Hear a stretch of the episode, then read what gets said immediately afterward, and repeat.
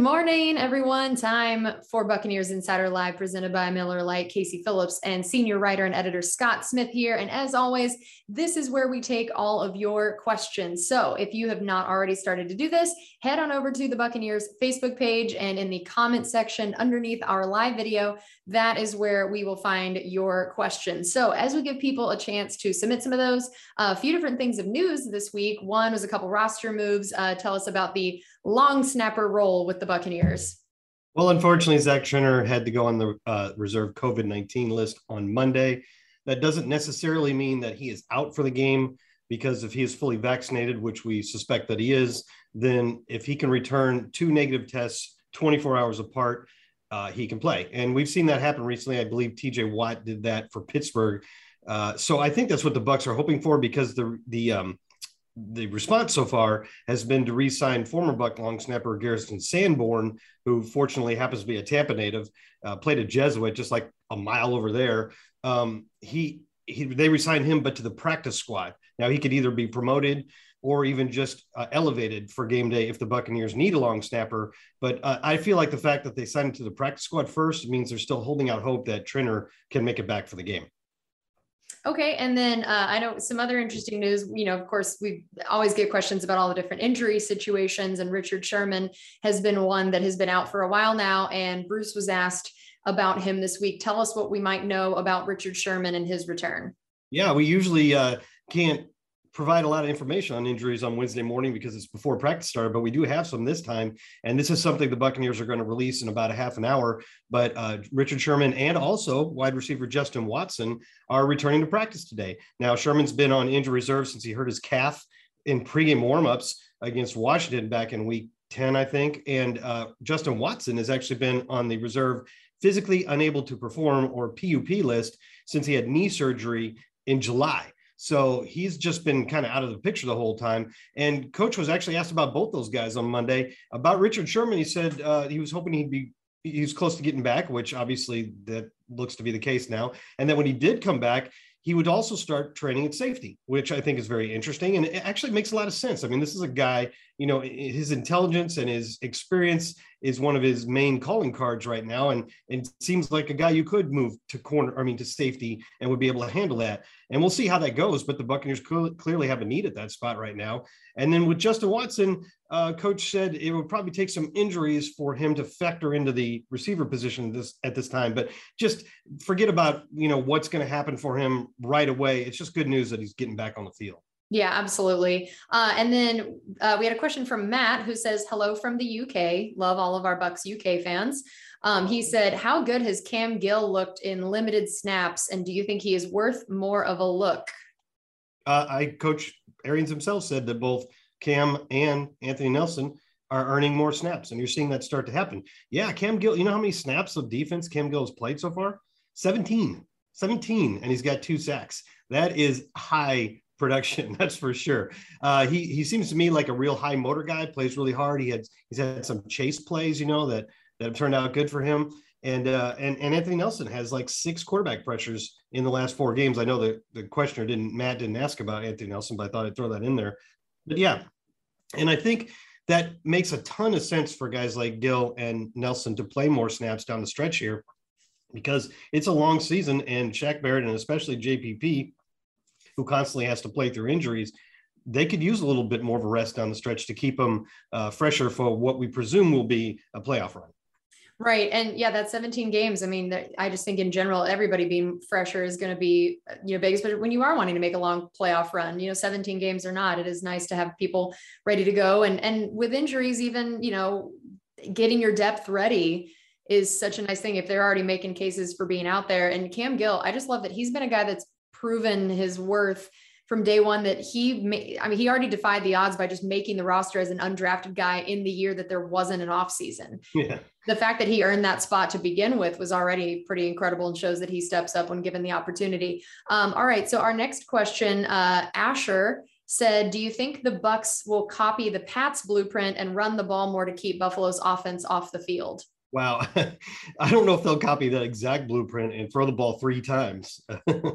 you know, I was noting, I was I saw the note uh, that Tom Brady needs 18 completions to take that all-time record away from Drew Brees as he's picking off one after another from Brees. And uh, so I looked to see what his completion uh, list was this year, and he's never had fewer than 20 completions in a game this season. And and that tells you, I don't think he's had fewer than 40 passes, maybe once or twice in a game this season. So I understand that you see a team run for 222 yards uh, against the Buffalo, and it keeps them off the field, and that's good. But I just don't see the Bucs not throwing the ball 40 times. I think they they want more balance in their rushing attack rather than having that really be the key focus. I mean, balancing their offense with rushing rather than that being the key focus. Um, and and I, honestly, the conditions of that game on Monday were something that obviously will not be duplicated in this game. Nobody really wanted to throw the ball. The Bills did it more because they kind of had to. Uh, but I don't know if you watched the game, but it was kind of incredible to see an offense that that the defense knew they were going to run the ball and still had a tough time stopping them. Now, the defense did get a lot of third down stops. They did get a lot of tackles for loss, but and really the Patriots only scored one touchdown on a, a, run that probably shouldn't have broken for as long as it did. So some of that is a little bit fluky. Uh, the Bills defense has been better against the pass first overall than it has against the run, which I think they're 13th, but they still haven't been bad against the run. So I don't think the Bucs watched that game and really took anything out of it because it was it was just such an unusual circumstance. Yeah, that's true. Um, and I know this is one of those questions where if you had it ahead of time, you'd be able to find the exact answer with stats and everything. Um, so instead, we'll just kind of talk about the concept and maybe you can readdress it in a mailbag or something. But Richard said, when was the last time we had two interior defensive linemen get multiple sacks? Um, and then he just kind of said, show some love for the big guys. So I figured we'd just talk about the success of our interior pass rush, and then you can try to find those exact numbers and stats for another article. You know why this frustrates me? Because I actually started looking up the answer to that question uh, uh, yesterday and didn't, I don't remember what sidetracked me, but I didn't get back to it. Otherwise, I'd be able to throw out the answer right now. But I don't think it's been very freak or very recently because that was Vita Vea's first career two sack game. Uh, Ndamukong Suh's had two of them since he got here over the last three years. I don't think Will Gholston has had a two sack game. I don't think anybody else in our interior has. So I don't think it's anybody from the current group. Uh, it may be Gerald McCoy and I don't know Roy Miller or something like that. But yeah, I'd have definitely have to go back and look.